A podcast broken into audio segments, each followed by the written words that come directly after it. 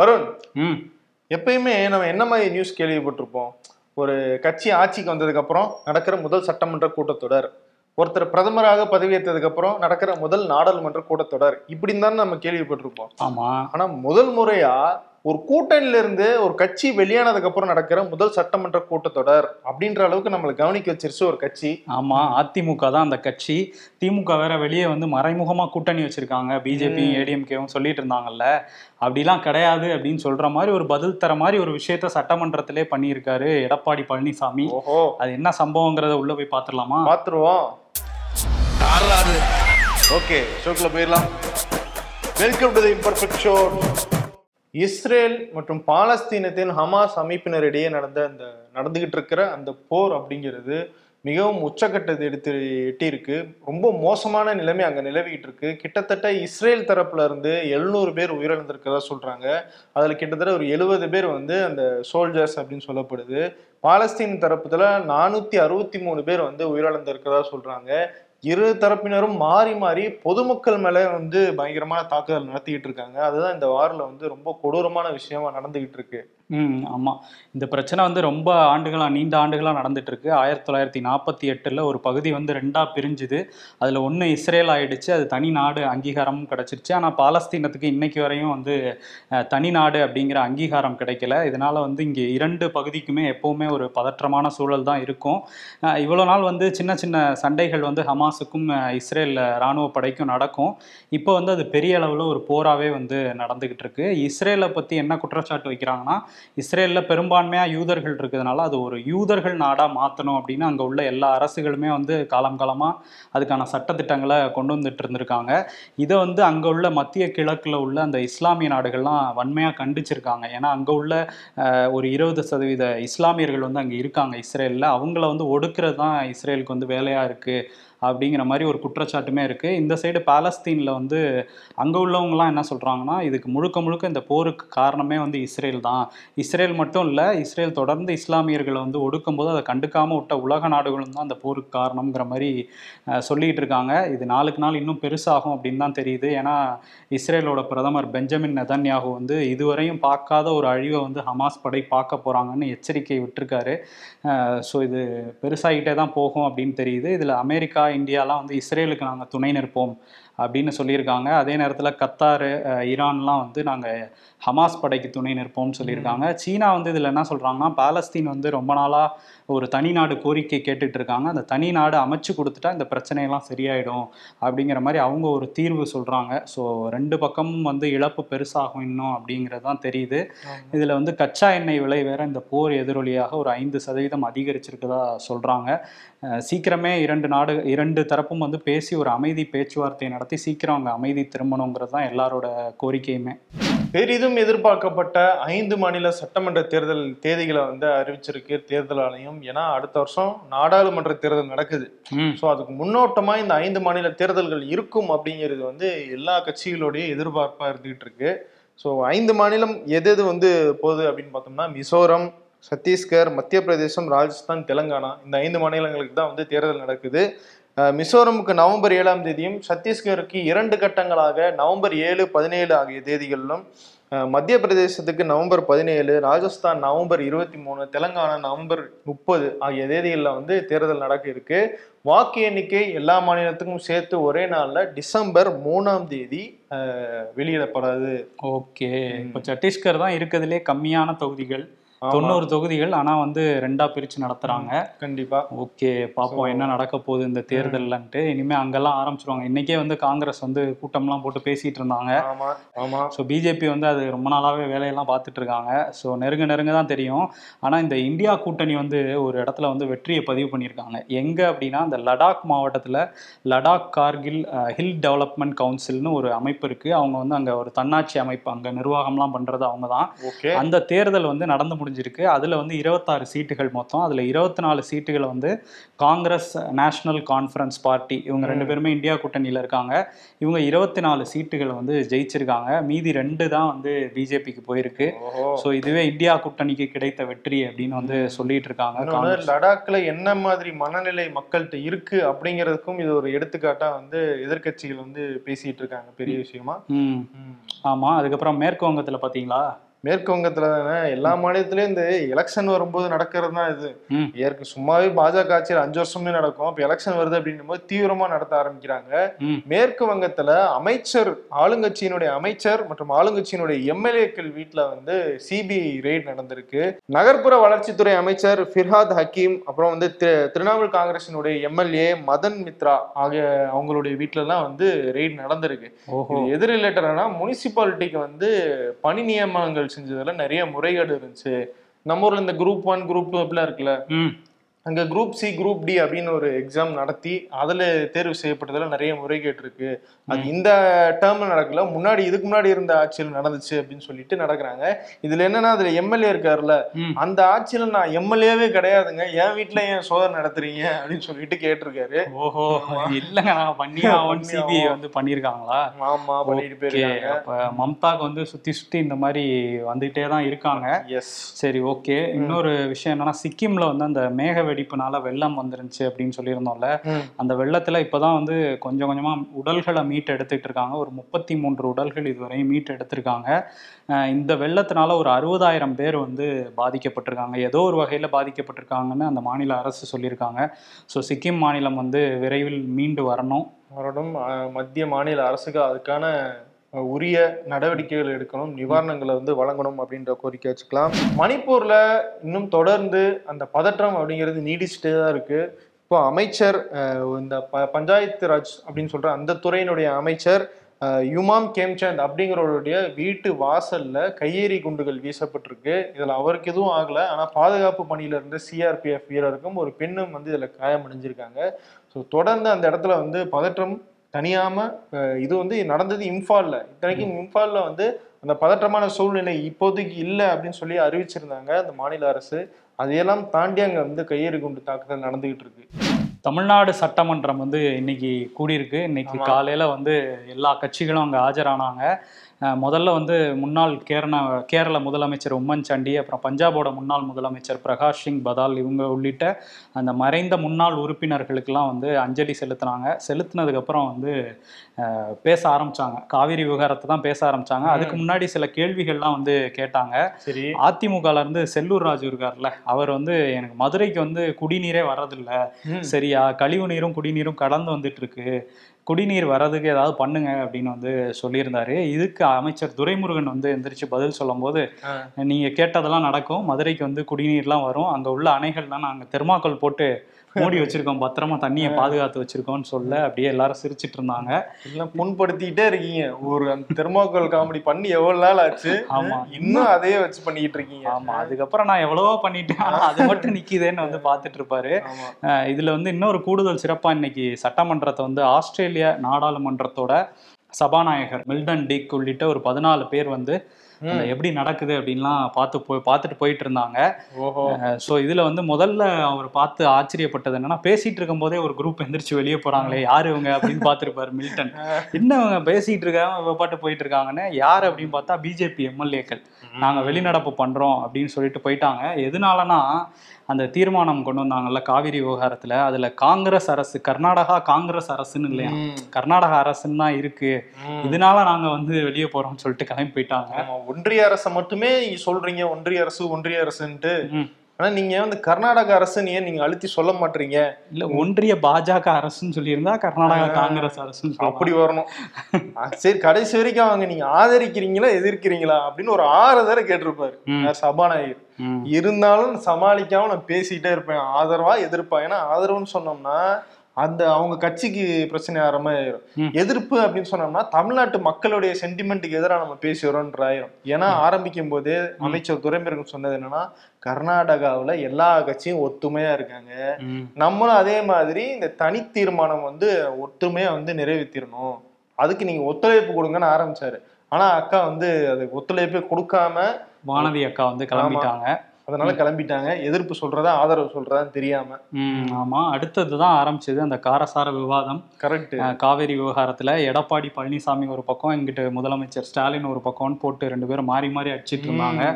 எனக்கு இன்னும் எடப்பாடி பழனிசாமி அந்த கூட்டணியில இருந்து வெளியே வந்தனால அப்படி தெரியுதா. இல்ல அவர் ஜென்ரலாவே இப்படிதான் அவருடைய திறமையை உள்ள ஒளிச்சு வச்சிருக்காரா அப்படின்றது எனக்கு தெரியல. இன்னைக்கு திடீர்னு ஆக்ரோஷமால பயங்கரமா பேசிட்டு இருந்தாரு. ஒரு எதிர்க்கட்சி தலைவர் அப்படிங்கிற அந்த பொறுப்புக்கு சரியான ஒரு இடத்துல இருந்து இன்னைக்கு பேசணுமா இருந்துச்சு. ஓகே. என்னன்னா அந்த தனி தீர்மானம் என்ன படிக்குது அப்படின்றத நம்ம ஃபர்ஸ்ட் சொல்லிடலாம். அதாவது காவிரியில இருந்து தமிழ்நாட்டுக்கு கிடைக்கிற அந்த தண்ணியை வந்து எக்காரணத்துக்கு கொண்டும் நாங்க வந்து விட்டு கொடுக்க மாட்டோம். கர்நாடக அரசு உச்சநீதிமன்றம் சொன்ன மாதிரியும் காவிரி மேலாண்மை வாரியம் சொன்ன மாதிரியும் அந்த தமிழ்நாட்டுக்கு தேவையான அந்த தண்ணீரை திறந்து விட ஒன்றிய அரசு வந்து கர்நாடக அரசுக்கு வந்து உத்தரவிடணும் அப்படிங்கிறது இருந்துச்சு நல்லா. நோட் பண்ணிங்க ஒன்றிய அரசு கர்நாடக அரசுக்கு உத்தரவிடணும் அப்படின்னுச்சு ம், இப்போ வந்து எடப்பாடி பழனிசாமி தீர்மானத்தின் எந்திரிச்சு பேசும்போது என்ன சொல்றாருன்னா. அது என்ன ஒன்றிய அரசு அப்படின்னு வந்து நீங்க சொல்றீங்க? தண்ணி தராதது கர்நாடக அரசு தானே? அதோட பேர் ஏன் அதுல இல்ல அப்படின்னு கேக்குறாரு. ஓகே இதுல என்ன நான் ஒன்றிய அரசுன்னு சொன்னாரா எடப்பாடி? இல்ல ஒன்றிய அரசுன்னு அந்த தீர்மானத்தில் இருக்கு. ஓகே சுட்டி காட்டி அவர் பேசுறாரு. ஓகே. கர்நாடக அரசுன்னு நீங்க போடுங்க. நீங்க சும்மா கூட்டணி வச்சிருக்கீங்க அப்படிங்கறதுனால அந்த கர்நாடக அரசையோ அந்த காங்கிரஸ் அரசையும் வந்து நீங்க மறைக்க பாக்குறீங்க அப்படின்ற அர்த்தத்துல வந்து எடப்பாடி பழனிசாமி கேட்டாப்புல. அதுக்கு முதலமைச்சர் ஸ்டாலின் என்ன சொல்றாருன்னா நாங்க தெளிவா தீர்மானத்துல போட்டிருக்கோம். ஒன்றிய அரசுன்னு வந்து சொல்லி வலியுறுத்தி கர்நாடக அரசுக்கு உத்தரவிடுங்க அப்படின்னு சொல்லியிருக்கோம். அங்கதான் கர்நாடக அரசுன்னு வந்துருச்சு. அப்புறம் என்ன உங்களுக்கு பிரச்சனை அப்படின்னு கேக்குறாரு. ஏங்க நீங்க சொன்னா போதுமா? இது என்னது இது? அப்படின்னு சொல்லிட்டு திரும்பி தன்னுடைய நிலைப்பாட்டுல தனியாவே இருக்காரு எடப்பாடி பழனிசாமி. கர்நாடக அரசு அந்த தீர்மானத்துல வர வரைக்கும் நான் விட மாட்டேன் அப்படின்னு இருந்தாரு. சரி. கடைசி வரைக்கும் அப்படி இருப்பாருன்னு நான் பார்த்தேன். ஆனா சபாநாயகர் வந்து அப்படின்னு ஒரு லுக் விட்டாரு. அந்த லுக்லயே சரி ரைட்டு அப்படின்ட்டாரு. உண்மையே சொன்னாருப்பா. சரி ரைட்டு அடுத்த விஷயத்துக்கு வரேன் அப்படின்னு சொல்லிட்டாரு. ஓகே. இல்ல அவரு சபாநாயகர்கிட்ட வேற கேட்டிருந்தாங்களே இவர் பக்கத்திலே உட்காந்துக்கிட்டு இருக்கோம். ஏன்னா பக்கத்துல இன்னைக்கும் ஓபிஎஸ் தான் உட்காந்துருந்தாரு ஆர்பி உதயகுமார் உட்கார வைங்கன்னாங்க. ஒத்துக்கல. சரி சபாநாயகரை பக பகச்சிக்க வேணாம். சரி ரைட்டு அடுத்த பாயிண்ட்டுக்கு வரேன்ட்டு போயிட்டாரு போல. ஆனா எடப்பாடிக்கு எது நெருடல் இருக்கோ இல்லையோ ஓபிஎஸ்க்கு எந்த நெருடலும் கிடையாது. நான் வாட்டுக்கு ஜாலியா உட்காந்துருப்பேன் அப்படின்னு உட்கார்ந்துட்டு இருக்காரு. ஆமா. இதுக்கப்புறமும் வந்து அந்த விவாதம் தொடருது. எடப்பாடி vs ஸ்டாலின் அப்படின்னு சொல்லிட்டு. அப்போ வந்து எடப்பாடி பழனிசாமி கேட்கிறாரு திமுகவுக்கும் கூட்டணி கட்சிக்கும் முப்பத்தி எட்டு எம்பிக்கள் இருக்காங்க நாடாளுமன்றத்துல. நாங்க வந்து இருபத்தி ரெண்டு நாள் நாடாளுமன்றத்தையும் முடக்கி அந்த வந்து அந்த காவிரி விஷயத்தை வந்து அரசிதழ்ல வந்து வெளியிடுறதுக்கான வேலையை செஞ்சோம். நீங்க முப்பத்தெட்டு எம்பிக்களை வச்சுட்டு வந்து அதை நாடாளுமன்றத்திலே நீங்க ஏன் பேசாம இருக்கீங்க அப்படின்னு கேட்க முதலமைச்சர் உடனே டென்ஷன் ஆயிட்டாரு.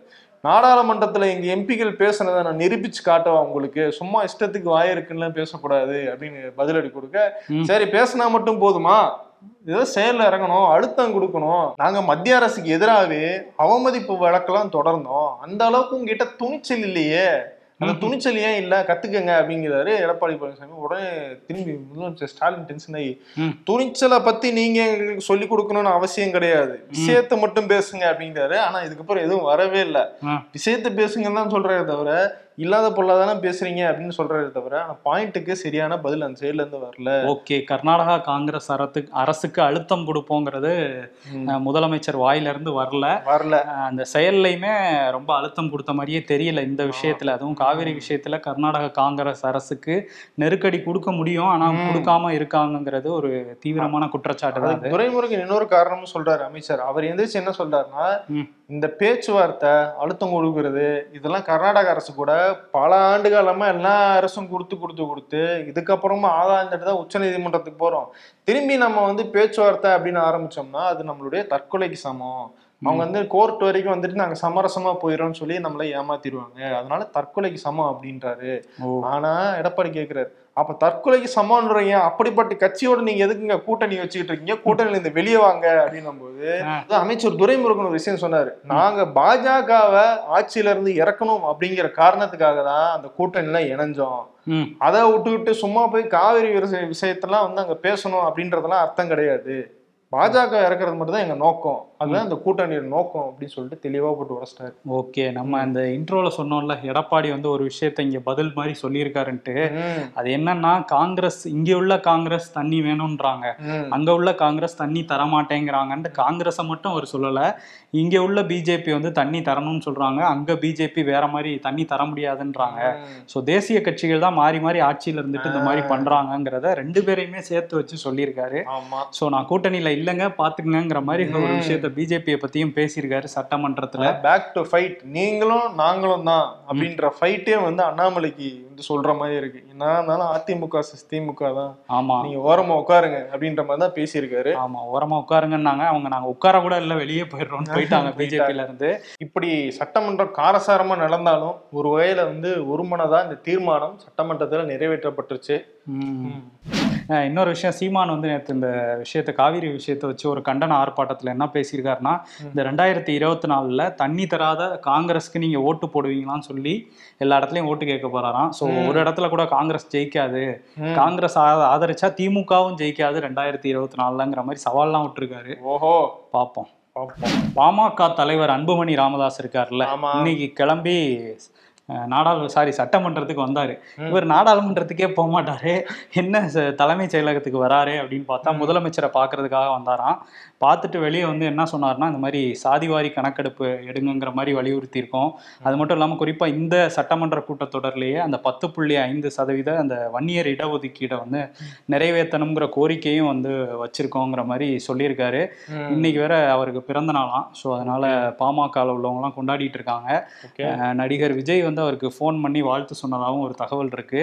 ஏற்கனவே விஜய் வந்து திருமாவளவனுக்கு ஃபோன் பண்ணி வாழ்த்து சொல்லியிருந்தாரு. ஸோ அங்க ஒரு கொத்து இங்கே ஒரு கொத்து மாதிரி இருக்குது. யார் ரொம்ப தும்புக்கும் போறதில்ல அப்படிங்கிற மாதிரி இருக்கு. இருக்கு. இன்னொரு பக்கம் தேர்தல் வர நேரமா பார்த்து அன்புமணி ராமதாஸ் ஒரு கோரிக்கையோட வந்து முதலமைச்சரை பார்த்திருக்காரு. அது வழக்கம் தானே. இன்னொரு விஷயம் இன்னொருத்தவங்களும் பார்த்திருக்காங்க பாத்தீங்களா? நேத்து சிபிஎம்ல இருந்து போய் பார்த்திருக்காங்க. ஆமா. கூட்டணி கட்சிக்காரெல்லாம் வந்து எல்லாம் மொத்தமா வந்து போய் பார்த்திருக்காங்க. சிபிஎம்ல இருந்து கே பாலகிருஷ்ணன். இன்னும் மூத்த தலைவர்கள்லாம் போயிட்டு இது என்ன ஹைலைட்னா அவங்க வைத்திருக்கிற கோரிக்கை இருக்குல்ல. அதெல்லாம் எதிர்க்கட்சிகள் இவங்க மேல வைக்கிற விமர்சனம் அதே இருக்கு. ஓகே. உதாரணத்துக்கு சொல்றேன் ஒரு நாலஞ்சு கோரிக்கைகள் சொல்லுவோம். இந்த மின்சார வாரியத்தினுடைய அந்த நிலை கட்டணம் பீக் ஹவர் கட்டணம் இதெல்லாம் வந்து உயர்ந்திருக்கு இல்லையா? இது வந்து சிறு குறு தொழில்களை வந்து பாதிக்குது அப்படிங்கிற குற்றச்சாட்டை எதிர்க்கட்சிகள் வச்சிட்டு இருக்காங்க. அதையே இவங்களும் சொல்லியிருக்காங்க. அந்த கட்டணத்தை திரும்ப திரும்ப பெறணும். முப்பத்தி ஆறு இஸ்லாமிய கைதிகளை விடுவிக்க வேண்டும். ரொம்ப வருஷமா அவங்க சிறையில் இருக்காங்க. இதை வந்து நாம் தமிழர் கட்சியிலேருந்து வலியுறுத்திட்டே இருக்காங்க. அதே மாதிரி பழைய பென்ஷன் ஊழியர்களுக்கான பணி நிரந்தரம் பணி நிரப்புதல் இதெல்லாம் வந்து அரசு ஊழியர்கள் சைடு வந்துகிட்டு இருக்கு. போக்குவரத்து கழக ஊழியர்களுக்கு அகவிலைப்படி உயர்வு அதே மாதிரி இடைநிலை ஆசிரியர்கள் பகுதிநேர ஆசிரியர்கள் உணர்வு இருந்தாங்கல்ல. அவங்களுடைய பணிகள்ல வந்து நிரந்தரம் ஊதிய உயர்வு மருத்துவர்களுடைய ஊதிய உயர்வு இப்படின்னு சொல்லிட்டு எந்தெந்த விஷயங்கள்ல எதிர்ப்பா இருக்கோ வெளியே என்னென்னலாம் விமர்சனம் பண்றாங்களோ அந்த விஷயத்தெல்லாம் கூட்டணி கட்சிகளும் போய் வலியுறுத்தி இருக்காங்க ஓகே நம்ம ஷோல கூட சொல்லியிருந்தோம் சிபிஎம் சில விஷயங்கள்ல திமுக கிட்ட தேர்தல் நெருங்குறதுனால அமைதியா இருக்காங்களா? போராட்டங்கள்லாம் தலை காட்டல அப்படின்னு சொல்லிட்டு இப்போ வந்து நேரடியாவே போய் அதை சந்திச்சு பேசியிருக்காங்க. அது மட்டும் இல்லாம சிபிஎம் கட்சியோட தலைவர் கே பாலகிருஷ்ணன் வந்து திமுக கிட்ட நாங்க நிறைய சீட்டு கேட்போம். இந்த தேர்தல்ல அதிக இடங்கள் கேட்போம் அப்படிங்கிற மாதிரி சொல்லியிருக்காரு.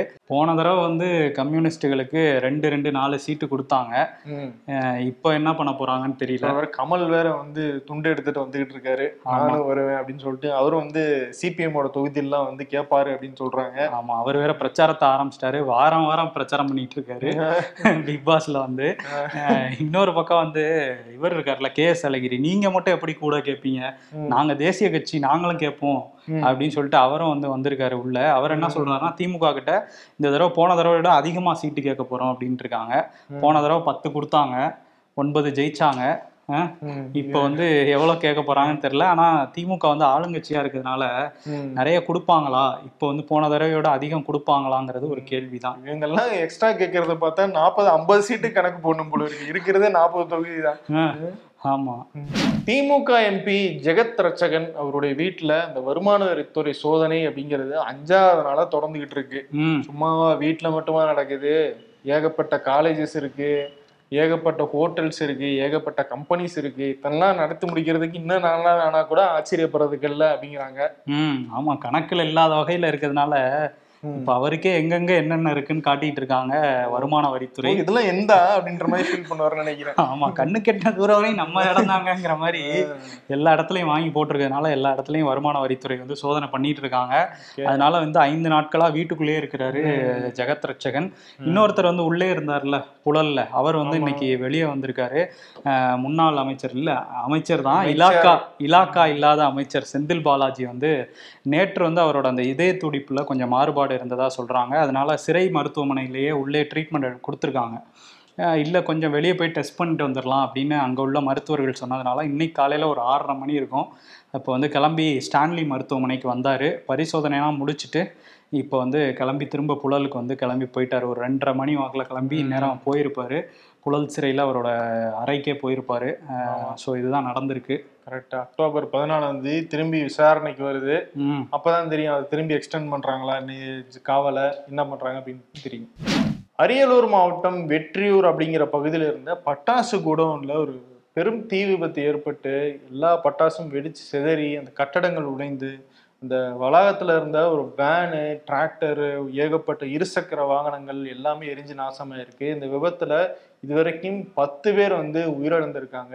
ரொம்ப பரிதமான சம்பவமா இருந்துட்டு இருக்கு இது முதலமைச்சர் வந்து உயிரிழந்தவங்களுடைய அந்த குடும்பங்களுக்கு மூன்று லட்சம் ரூபாய் தலா வந்து அறிவிச்சிருக்காரு. இது ஒரு சோகமான செய்தி தான். அதுவும் தொடர்கதையாகவே இருக்குது இன்னொரு சோகமான செய்தி வந்து ஆப்கானிஸ்தானில் அந்த ஹெராத் அப்படிங்கிற மாகாணத்தில் வந்து மிகப்பெரிய நிலநடுக்கம் வந்திருக்கு. இதில் இப்போ வரையும் கிட்டத்தட்ட ரெண்டாயிரத்துக்கும் அதிகமானோர் வந்து உயிரிழந்திருக்கதா தாலிபான் கவர்மெண்ட் அங்கே இருக்காங்கல்ல அவங்களே வந்து சொல்லியிருக்காங்க. இப்போ ஐநாவும் செஞ்சிலுவை சங்கத்தை சேர்ந்தவங்களும் தான் அங்கே மீட்பு பணியிலே ஈடுபட்டுட்டு இருக்காங்க. அந்த பகுதியில் உள்ள மக்கள் வந்து சீக்கிரம் மீண்டு வரணும் இதுலேருந்து ஏன்பா சும்மா ஃபோன் நோண்டிட்டு இருக்கிறதுக்கு கவர்மெண்ட் எக்ஸாம் படிக்கலாம்ல? அப்படின்னு ரிலேட்டிவ் சொல்கிறாரு கலெக்டர் சார் நீங்களா? அப்படின்னு கேட்குறாங்க நான் கொஞ்ச நேரம் சிரிச்சுக்கலாமா? காட் சிரிச்சுக்கோ ஆனால் கொஞ்ச நேரத்திலேயே பெரிய ஆப்பு வச்சிருவேன். வேணாம் நான் சிரிக்கவே இல்லை.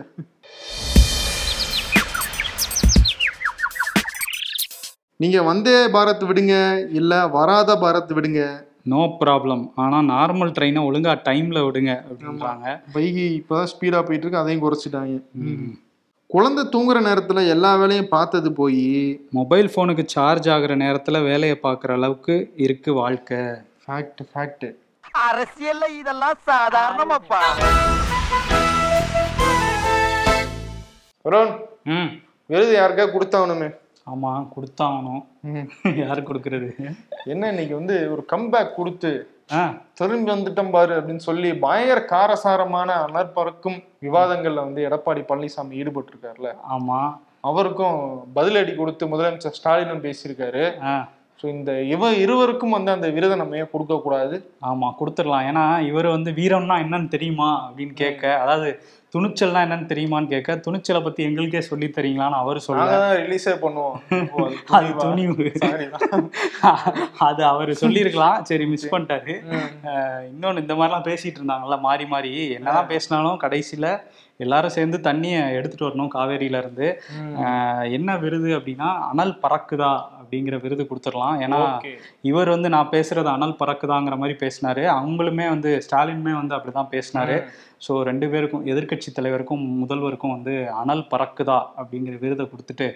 கிளம்பிடுவோமா கிளம்புவோம். நன்றி. நன்றி.